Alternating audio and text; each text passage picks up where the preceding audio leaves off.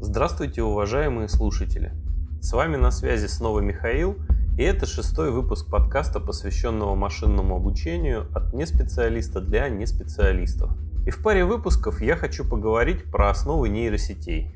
Во-первых, потому что именно нейросети сейчас во многих областях вытесняют другие методы машинного обучения, показывая невиданные ранее результаты – а во-вторых, потому что несколько недель назад я на так называемом интуитивном уровне, как мне кажется, начал понимать, как это все работает. В голове сложилась э, более-менее полная картинка. До этого я, конечно, представлял устройство как отдельно взятых нейронов, так и сетей из них, немного разбирался в математике, которая за всем этим стоит, и даже сам писал нейросети на питоне. Но это все было в виде каких-то отдельных кусков знаний в голове, и полноты понимания не было. Плюс меня все время смущала фраза от многих специалистов и не очень специалистов, что нейросеть это черный ящик, который непонятно, как там внутри работает. Но теперь я понимаю, что не все так страшно. И что у нейросетей внутри вполне можно понять по крайней мере у простых нейросетей. И вот это свое понимание я попытаюсь донести и вам. Начнем с того, что существуют разные подходы к решению задач с помощью компьютера. Стандартный подход заключается в том, что по сути программисту нужно самому решить какую-либо задачу, разбив ее на более мелкие и запрограммировав решение каждого такого небольшого кусочка. Например, есть простая задача – перевод расстояния из одной системы счисления в другую. Допустим, у нас есть расстояние в километрах, а нам надо понять, сколько это в милях. Решение простейшее. Берем формулу перевода километров в мили, подставляем известные значения расстояния в километрах и практически мгновенно получаем результат. Запрограммировать такое элементарно. Можно, например, в виде функции, чтобы не писать каждый раз формулу заново. Это мы рассмотрели ситуацию, когда известны входные данные, расстояние в километрах, и формула, по которой можно получить мили. А часто бывают ситуации, когда известны входные данные и выходные, но неизвестна сама формула. Конечно, если бы у нас была таблица соответствия миль и километров, мы бы легко вычислили формулу, так как сразу увидели бы линейную зависимость между входными и выходными данными. Мы бы просто разделили мили на километры или километры на мили из соответствующих строк таблицы и получили бы тот самый коэффициент, отражающий зависимость между данными. Увидев, что для каждой строки в таблице этот коэффициент одинаковый, формула стала бы очевидной. Но в реальной жизни такая халява встречается очень редко. И имея входные и выходные данные, сразу понять формулу бывает очень и очень непросто. И вот именно на таких задачах нейросети показывают свой огромный вычислительный потенциал, являясь по сути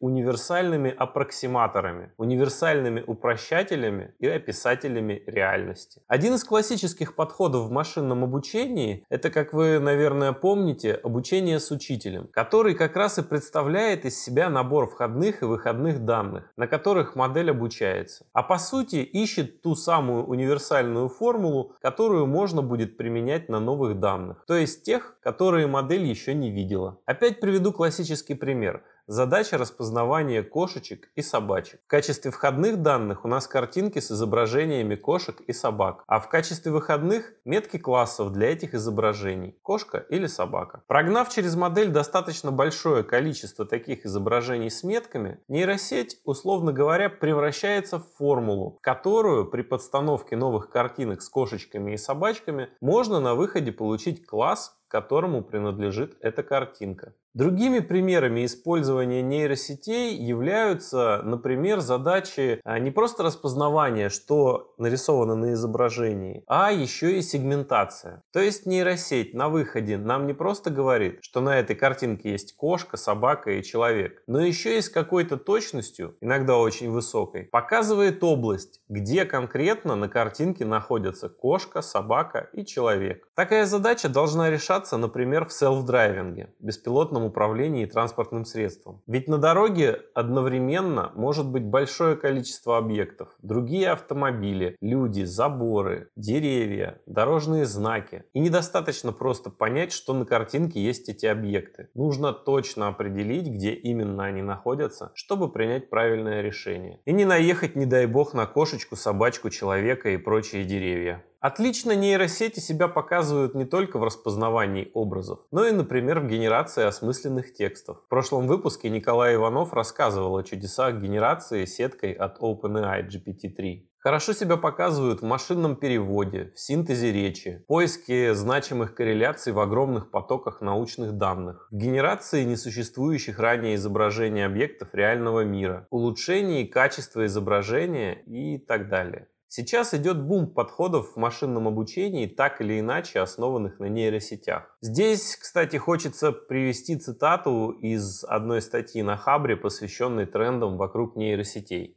В этом есть свой смысл продвинутых компаниях с недавних пор места принятия решений в программах заменяют нейросетями. То есть, если вчера там были решения на ифах или на милых сердцу программиста эвристиках, или даже использовались уравнения Лагранжа, вау, и прочие более сложные достижения десятилетия развития теории управления, то сегодня там ставят простенькую нейросеть на 3-5 слоев с несколькими входами и несколькими десятками коэффициентов. Она мгновенно обучается, ощутимо эффективнее работает и разрабатывать код становится быстрее. Если раньше надо было сидеть, шаманить, включать мозг, то теперь воткнул, скормил данных, и оно заработало, а ты занят более высокоуровневыми вещами. Просто праздник какой-то. Конец цитаты. Но почему вдруг именно в наше время нейросети так выстрелили? Ведь сама технология появилась еще в середине прошлого века. То есть больше 50 лет понадобилось отлежаться нейросетям, чтобы начать нас удивлять. Впрочем, так довольно часто бывает у ученых и инженеров, что теоретические разработки сильно опережают снижают практические возможности по их реализации. И те статьи, которые сейчас в большом количестве в ежедневном режиме публикуются по нейросетям, еще только спустя несколько лет приведут к серьезным практическим прорывам. Есть даже такое эмпирическое наблюдение, что лаг между теоретическими изысканиями по нейросетям и их практической реализацией составляет порядка 18 лет. Правда, лично я не стал бы сбрасывать со счетов общее ускорение прогресса. Но, как говорится, поживем увидим.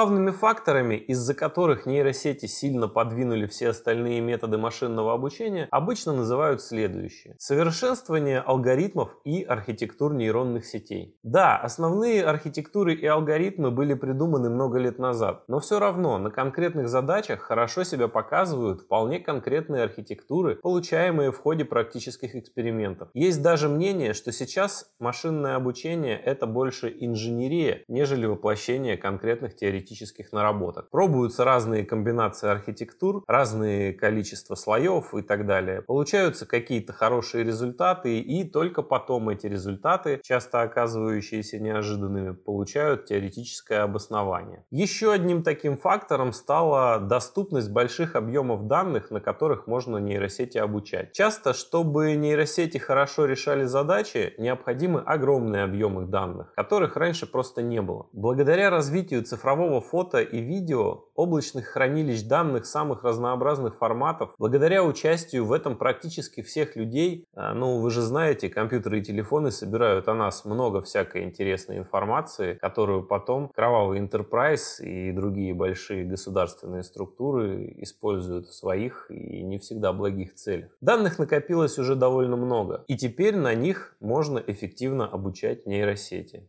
И еще одним фактором является, конечно же, развитие оборудования, на котором можно эффективно обсчитывать математику, лежащую в основе нейросетей. Для того, чтобы обучать и использовать в продакшене нейросети, которые действительно решают полезные и важные задачи, а не только пригодные для каких-нибудь простеньких, пусть и интересных демонстраций, нужны серьезные вычислительные мощности. Даже сегодня, при экспоненциальном росте скорости и объемов вычислений, многие нейросети могут обучаться в течение дней, недель и даже месяцев. Что уж говорить о компьютерах какой-нибудь 30-летней давности. Кстати, интересный факт. Не последнюю роль в развитии железа сыграли геймеры. Так-то они вообще часто двигают развитие технологий вперед. Дело в том, что для того, чтобы математически обсчитывать преобразование в пространстве и показывать, например, 3D-картинку какого-нибудь шутера на 2D-мониторе, да так, чтобы у игрока оставалось ощущение объема, используются методы линейной алгебры. А это просто сплошь и рядом векторы, матрицы, тензоры и вычисления над ними, с которыми прекрасно справляются видеокарты карты, очень конкретно под это заточенные. Ну и по счастливому стечению обстоятельств нейросети тоже удобно представляются в виде тензоров, и вычисления в них сводятся в основном как раз к операциям над тензорами. Такие вычисления к тому же довольно легко распараллеливать, ускоряя расчеты. Да, на всякий случай немного поясню терминологию. Все-таки подкаст позиционируется для неспециалистов. В рамках линейной алгебры, да и не только ее, просто какое-то одиночное число называется скаляром. Если чисел больше одного, и они упорядочены записыванием в ряд, такую штуку называют вектором. Если у нас из чисел уже получается таблица, то ее называют матрицей. А если у матрицы появляется третье измерение, то есть числа уже помещены не просто в таблицу, а в объемную фигуру, например в куб, в котором каждый слой это двумерная таблица, то это уже тензор. Впрочем, если появляется четвертое измерение, или пятое, или шестое, или, ну, вы поняли, это тоже тензор. И хотя представить себе четвертое измерение и выше удается далеко не каждому, я бы даже сказал очень далеко не каждому, по сути, это просто математическая абстракция, и реально в компьютере все эти тензоры записаны в виде больших последовательностей чисел. Ну и если уж совсем придираться, то формально и скаляр, и вектор, и матрица — это тоже все тензоры. Так, скаляр Скаляр – это тензор нулевого ранга. Вектор – это тензор первого ранга. Матрица – тензор второго ранга. Под рангом, как вы, наверное, догадались, здесь понимается количество осей, по которым, условно говоря, располагаются данные в тензоре. Надеюсь, не сильно загрузил.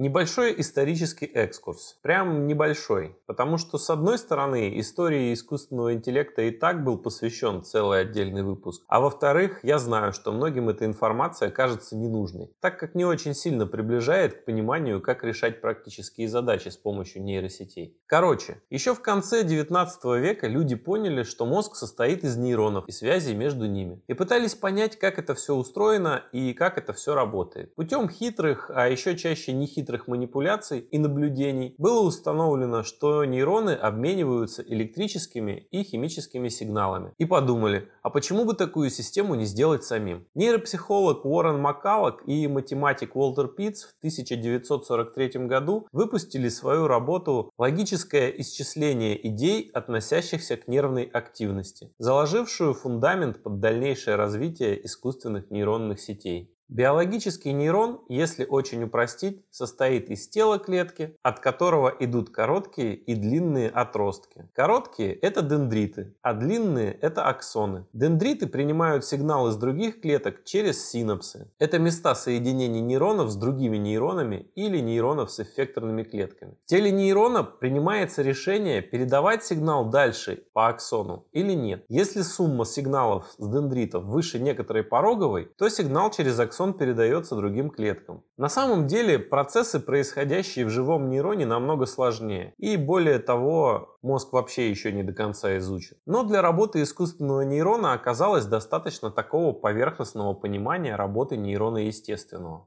Модель формального нейрона Макалока и Пицца работала по принципу «все или ничего». То есть, если забегать далее, использовала пороговую функцию активации. Что означает, что в зависимости от входного сигнала нейрон мог либо передать сигнал строго определенной величины дальше, либо не передавать вообще ничего. В 1958 году Фрэнк Розенблат предложил свою, несколько усовершенствованную модель нейрона. И даже сеть из таких нейронов, названную перцептроном. Сейчас, говоря о перцептроне Розенблата, чаще всего имеют в виду частный случай. Элементарный перцептрон, который упрощен по сравнению с реальной математической моделью Розенблата. Его мы и рассмотрим, потому что он очень хорошо иллюстрирует, как все работает и до сих пор является основным строительным кирпичиком современных нейросетей сетей. Элементарный перцептрон, который я дальше буду называть просто нейроном, устроен таким образом, что на вход принимает несколько чисел, а на выходе выдает одно. Обычно искусственный нейрон рисуют в учебниках как кружок, к которому слева тянутся входы, а справа у него выход. Вот и я, давайте нарисую картинку в вашей голове. Представьте этот самый кружок. Пусть он будет любого цвета, который вам больше нравится. В учебниках искусственный нейрон обычно очень скучный. Просто стандартный схематичный черно-белый рисунок. Но мы же не учебник. Пускай ваш искусственный нейрон будет красивый, вашего любимого цвета. Например, синего. Представили? Теперь представьте, что слева к нему тянутся несколько линий. Это входы нейрона. По ним в нейрон поступают числа. Назовем их, как обычно принято у математиков. x1, x2, x3 3 и так далее. Таких входов, а соответственно и чисел, может быть сколько угодно. Все зависит от решаемой задачи. Согласно Розенблату, каждое входящее число домножается на какое-нибудь другое число, называемое весом. И вес тем больше, чем более важно нам входящее число для принятия решения нейроном. Потом все это суммируется.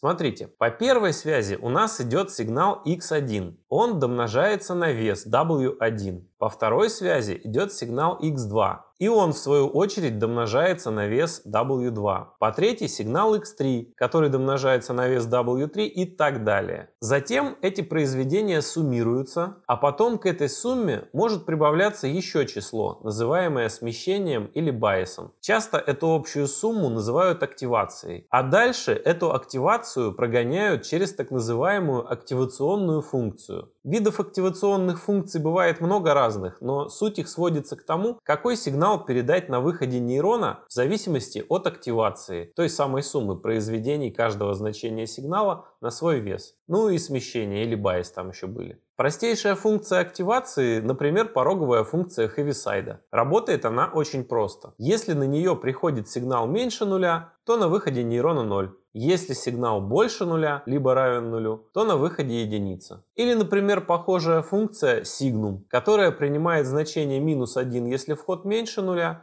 и значение 1, если вход больше, либо равен нулю. Функции активации могут быть довольно разные, и дальше я расскажу про них. Приведу пример. Он, конечно, будет сферический в вакууме, но какое-то понимание дать, как работает элементарный перцептрон, он все-таки может. Я этот пример честно подсмотрел на ютубе. Мне он показался очень наглядным, поэтому я его с удовольствием позаимствовал. Допустим, у нас есть преподаватель, которому студенты сдают зачеты, и мы хотим сделать простейший нейрон для предсказания, какое решение примет преподаватель. Поставит он студенту зачет или нет. Пусть у такого нейрона будет три входа. Первый вход будет передавать сигнал, отвечающий за то, знает студент имя преподавателя или нет. Если знает, сигнал равен единичке. Если нет, нолику. Второй вход будет передавать сигнал, отвечающий за то, ходил студент на пары или нет. То же самое. Если да, это 1. Если нет, 0. Ну и третий вход. Знает студент предмет или нет. Допустим, сейчас все веса у входов равны единице, то есть входные сигналы в нейроне просто суммируются друг с другом. Ну и в самом нейроне пусть у нас будет какая-нибудь простая функция активации. Типа, если сумма входных сигналов больше, либо равна 0,5, то послать на выход нейрона единицу. Если строго меньше 0,5, послать 0.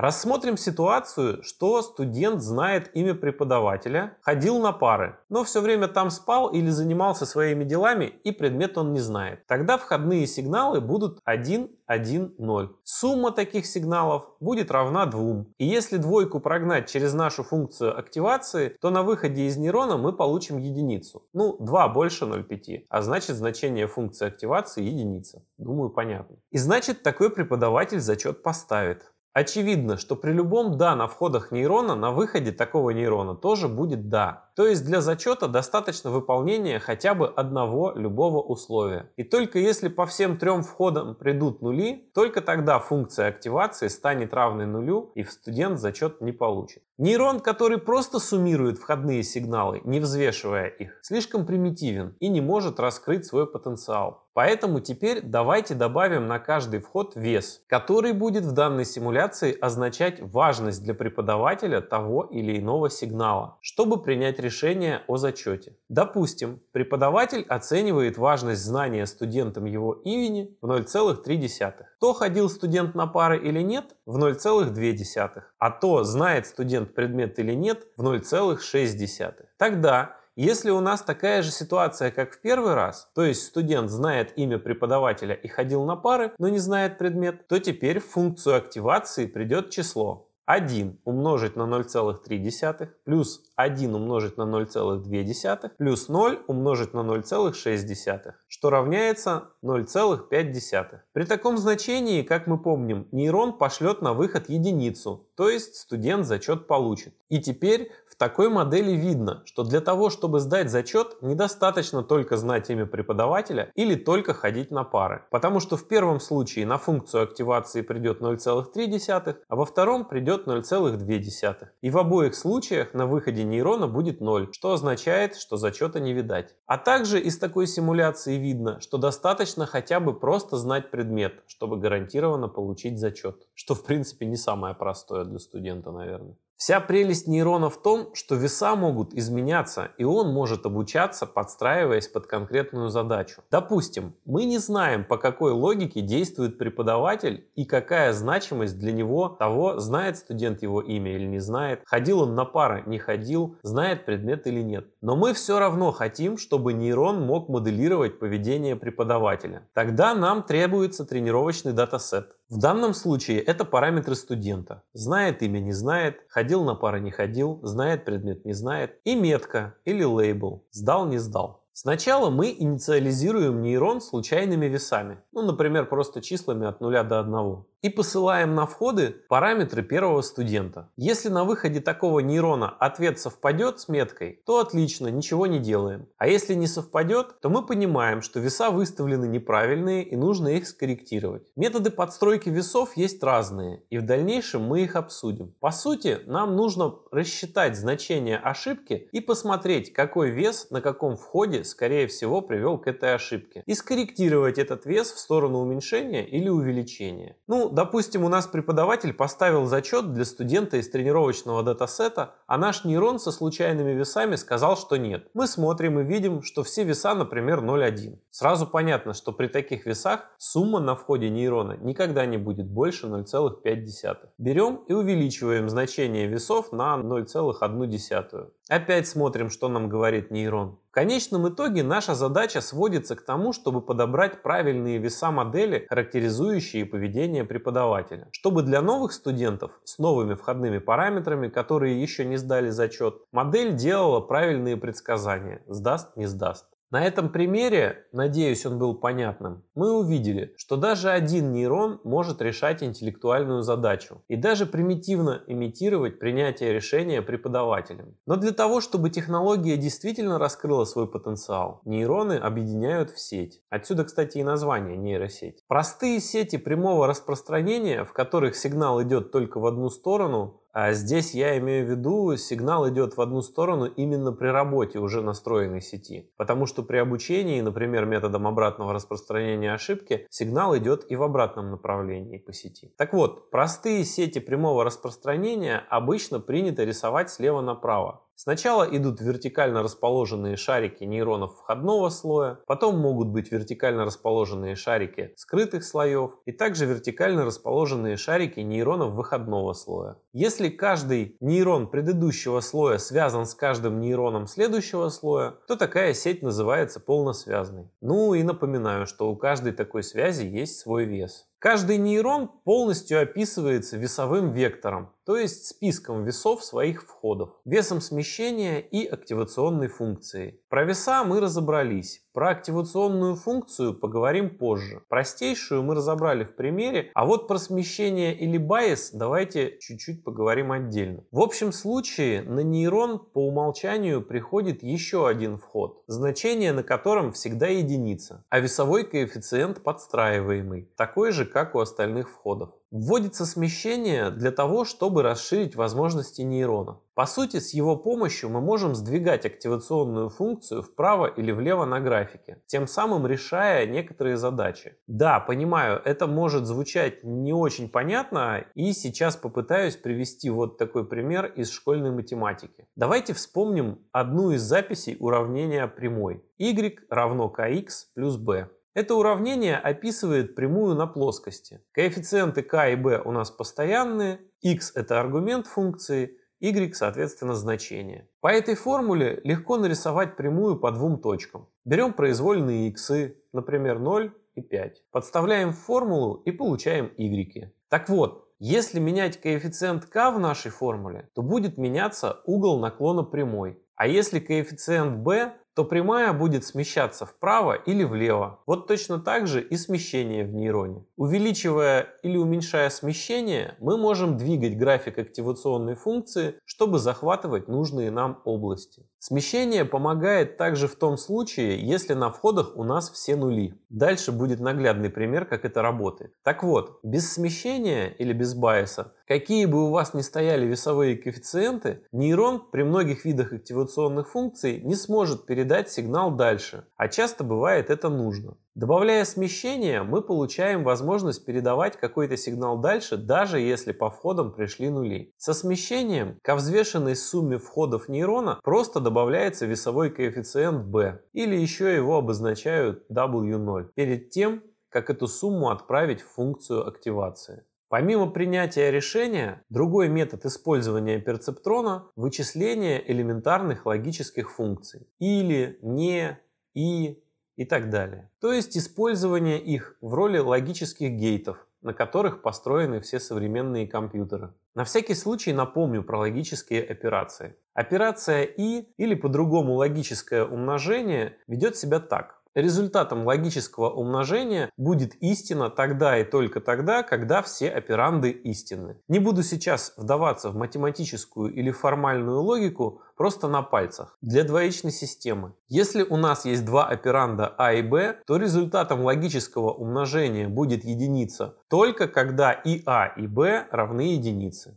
0 и 0 равно нулю. 0 и 1 равно нулю. 1 и 0 равно нулю. 1 и 1 равно 1. То есть, например, мы согласны жить в доме, когда есть и вода, и свет. Когда есть что-то одно или ни того, ни другого, мы не согласны. Так работает логическое умножение или операция «и». Или, если совсем по-умному, конъюнкция. Операция «или» или логическое сложение дает в результате единицу, если хотя бы один из элементов равен единице. То есть 0 или 0 равно нулю, 0 или 1 равно 1, 1 или 0 равно 1, 1 или 1 тоже равно 1. Ну, мы согласны жить в доме, если хотя бы вода или хотя бы свет есть. И уж тем более согласны, если есть и то, и другое. Но совершенно не согласны в нем жить, если ни воды, ни света нету. Есть и еще всякие операции над нулями и единицами, происходящие внутри компьютера. Но давайте я покажу, как нейрон может выполнять функцию логического умножения. У нейрона два входа на которые мы подаем единицы и нули. На выходе мы должны получить единицу только если на обоих входах единица. Пусть функция активации будет такая же, как и в примере ранее. То есть, если сумма входных сигналов больше либо равна 0,5, выход единица. Если меньше 0,5, выход 0. Осталось подобрать веса. Самый простой способ решить систему неравенств. В первом случае на входах нули. То есть x1 равен нулю и x2 равен нулю. Чтобы на выходе получился 0, выражение x1 умножить на w1 плюс x2 умножить на w2 должно быть меньше 0,5. Но так как у нас и так x равны нулю, то выражение уже сразу выполняется. 0 меньше 0,5, а значит нейрон на выходе выдаст 0. Второй случай. x1 равен нулю, а x2 равен единице. На выходе нейрона также должен быть 0. Значит, выражение будет следующего вида. 0 умножить на w1 плюс 1 умножить на w2 меньше 0,5. Откуда очевидно, что w2 меньше 0,5. Третий случай. x1 равен 1, а x2 равен 0. Выражение будет такое. 1 умножить на w1 плюс 0 умножить на w2 меньше 0,5. Или w1 меньше 0,5. Хорошо. Остался последний случай. X1 равен 1 и x2 равен 1, при которых, чтобы на выходе нейрона получилась единица, должно выполняться выражение 1 умножить на w1 плюс 1 умножить на w2 больше либо равно 0,5. Или, если проще, w1 плюс w2 больше либо равно 0,5. В итоге у нас получилась система из трех неравенств. W1 меньше 0,5, W2 меньше 0,5, W1 плюс W2 больше либо равно 0,5, из которой элементарно подобрать значение весовых коэффициентов. Ну, например, если они будут равны по 0,4, то нейрон будет работать как элементарная логическая функция i. Давайте проверим. Первый случай. Подаем на входы два нуля. 0 умножить на 0,4 плюс 0 умножить на 0,4 равно нулю. 0 меньше 0,5 на выходе нейрона 0. Пока работает. Дальше второй случай. На первом входе 0, а на втором 1. 0 умножаем на 0,4 плюс 1 умножаем на 0,4 получается 0,4. 0,4 меньше 0,5, а значит на выходе нейрона снова 0, снова работает. Третий случай по сути ничем не отличается от второго, потому что коэффициенты мы выбрали одинаковые, а значит нейрон снова работает. Осталось проверить последний случай. На обоих входах единицы. 1 умножить на 0,4 плюс 1 умножить на 0,4 равно 0,8. 0,8 больше 0,5. А значит на выходе из нейрона единица, что нам и нужно. Работает нейрончик как логическое умножение. Красота! То же самое можно проделать и для логического сложения операции или. Не буду сейчас подробно рассказывать, как подобрать коэффициенты W1 и W2. Если захотите, попрактикуйтесь сами. Остановлюсь на интересных моментах. Нельзя подобрать весовые коэффициенты для одного простейшего нейрона, чтобы он выполнял роль функции исключающая или, или XOR. Это обычно наглядно демонстрируют на графике. Боюсь, что объяснение этого, чтобы у вас в голове нарисовалась хорошая и понятная картинка, займет довольно много времени. Поэтому оставлю в шоу-нотах ссылку на статью, где это наглядно показано. Суть в том, что простейший нейрон, по сути, является линейным разделителем пространства. То есть обычно мы можем провести прямую для двумерного пространства так, что одни элементы, например единички, будут с одной стороны от этой прямой, а нолики с другой. Это сложно объяснить без картинок. Давайте вот как попробуем. Представьте себе квадрат. У него 4 угла. Вот давайте оставим только эти углы. Пусть вместо всего квадрата будут просто жирные точки по углам квадрата. К каждой точке мы можем сделать приписку. Единичка это или нолик. Так для логического умножения рядом с точками по углам квадрата будут следующие значения. Помните первый случай? x1 равен нулю и x2 равен нулю. Вот если мы возьмем простую координатную плоскость и оси x и y и по оси x будем откладывать значение входа x1, а по оси y будем откладывать x2, то первый случай у нас попадет точно в точку пересечения осей x и y, или ее еще называют началом координат. Точка 0,0 на нашей координатной плоскости будет левой нижней точкой нашего квадрата. Мы помним, что для первого случая логического умножения ответ будет 0. Вот и запишем рядом с первой точкой 0. Второй случай. x1 равен нулю, x2 равен 1. То есть на графике по оси x мы остаемся на месте, то есть в нуле, а по оси y поднимаемся на единицу. Получаем точку над нашей первой точкой. Это будет левый верхний угол нашего квадрата. В точке этого угла значение для логического умножения записываем 0. Третий случай. x1 равен 1, x2 равен 0. То есть по оси x нашего графика мы на единицу смещаемся вправо, а по оси y остаемся в нуле. То есть мы получаем точку в правом нижнем углу нашего квадрата и записываем там значение, тоже 0, как мы помним для логического умножения. Остался последний случай, когда x1 равен 1 и x2 равен 1. При таких значениях элементов логическое и будет равно единице. Хорошо, откладываем на нашем графике x1 и x2. По оси x смещаемся вправо на единицу, а по оси y смещаемся вверх, тоже на единицу. Точка на графике будет правым верхним углом нашего квадрата. Записываем рядом с ней единицу. В итоге мы получили 4 точки, рядом с которыми записаны нули и единица. Единица у нас в правом верхнем углу, а нули во всех остальных углах квадрата. Представили? А теперь нам нужно так провести прямую линию, чтобы все нули остались с одной стороны от прямой, а единица с другой. Ох, не завидую тем, у кого плохое пространственное воображение. Впрочем, наверное, с плохим воображением подкасты вообще сложно слушать. В общем, если вместо точек опять представить квадрат, то можно представить, как прямая как бы отрезает от него правый верхний угол. То есть наклон прямой получается с северо-запада на юго-восток. Или, если вдруг у вас проблемы со сторонами света, слева сверху вправо вниз. Чему я это все рассказываю? Дело в том, что когда мы подбираем весовые коэффициенты, чтобы нейрон выполнял какую-либо логическую функцию, по сути мы определяем наклон и смещение прямой. Тут надо отметить, что прямая это для двух входов. Для трех уже будет плоскость, для четырех и так далее гиперплоскость. Так вот, для функции, исключающая или, такую прямую провести не представляется возможным. Что такое исключающее или? Это почти то же самое, что или, за тем исключением, что при значениях на входах 1, 1 на выходе должен быть 0. Помните, для или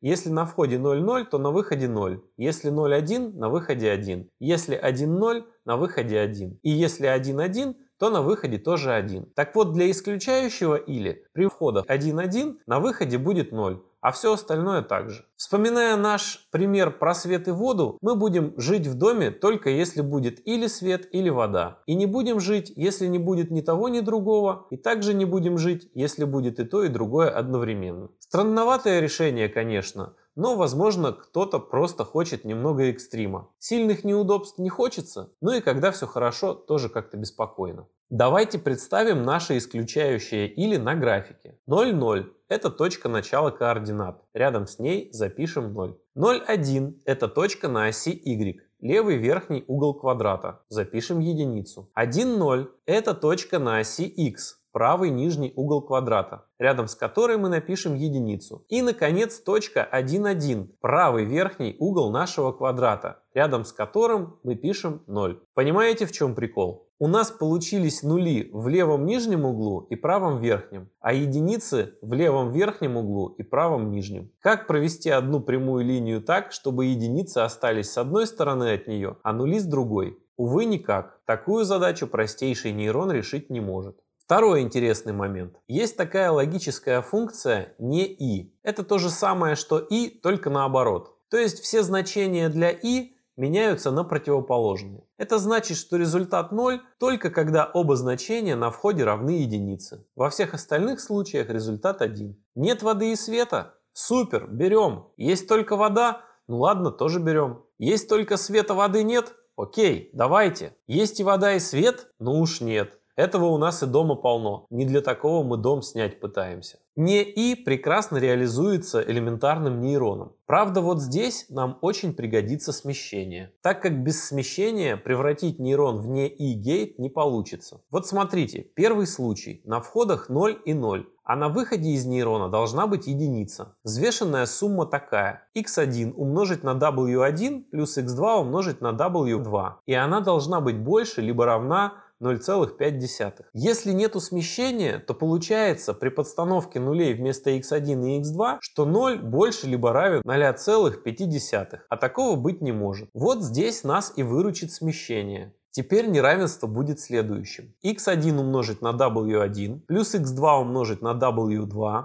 плюс b больше либо равно 0,5. А так как на входе нули, то просто b должно быть больше либо равно 0,5. Если вы еще слушаете до этого места, то делаю смелое предположение, что аудиовычисления и аудиорисование предыдущих примеров вам были понятны. И для не и я их полностью приводить не буду. Задача сводится к тому, чтобы с помощью четырех неравенств подобрать весовые коэффициенты W1, W2 и смещение b. Для этой задачи ответом будут, например, числа минус 0,4, минус 0,4 и 1. Давайте на всякий случай проверим. Первый случай. На входах 0, 0. 0 умножить на минус 0,4 плюс 0 умножить на минус 0,4 плюс 1 равно единице. Единица больше 0,5, значит нейрон выдаст на выходе единицу. Второй случай. На входах 0, 1. 0 умножить на минус 0,4 плюс 1 умножить на минус 0,4 плюс 1 равно 0,6. 0,6 больше, чем 0,5, значит нейрон также выдаст единицу. Третий случай аналогичен второму, потому что весовые коэффициенты у нас одинаковые. То есть на выходе снова единица. Четвертый случай. На входах 1, 1. 1 умножить на минус 0,4 плюс 1 умножить на минус 0,4 плюс 1 равняется минус 0,8 плюс 1. И в итоге равно это 0,2. 0,2 меньше порога 0,5, а значит наш нейрон выдаст на выход 0. Итак, все работает. Но чем же так примечателен гейт не и, что я на нем заостряю столько внимания? А дело в том, что не и считается универсальным строительным кирпичиком для того, чтобы реализовать любую логическую функцию. Комбинируя между собой только элементы не и, можно получить любые другие элементы и даже исключающие или. Да, один нейрон не может решить задачу исключающего или, но их комбинация прекрасно с этой задачей справляется. Тем самым можно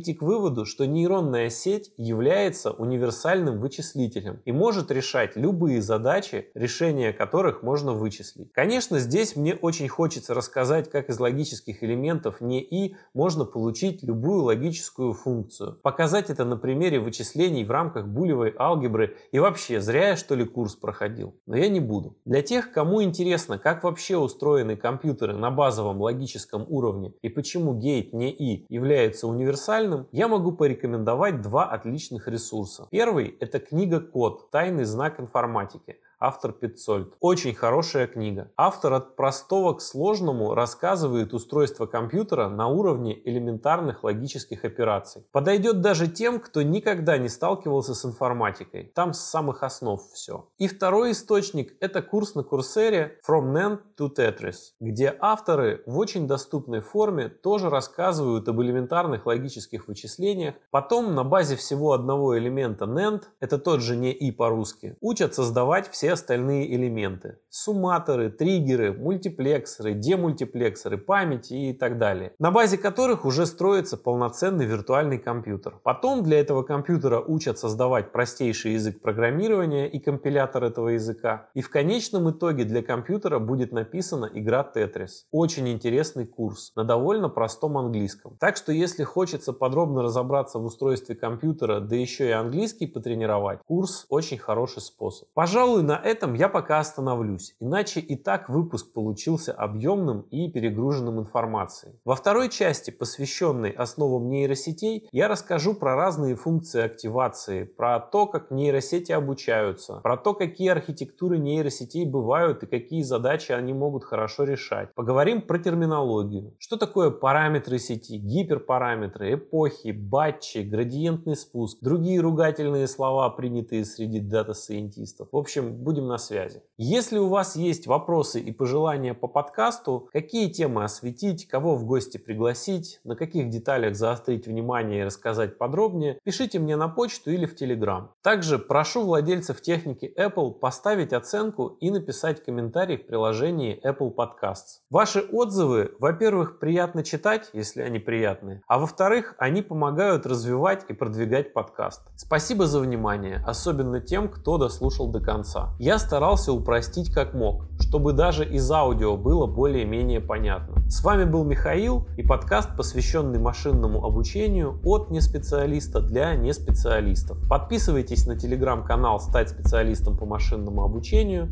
До скорых встреч!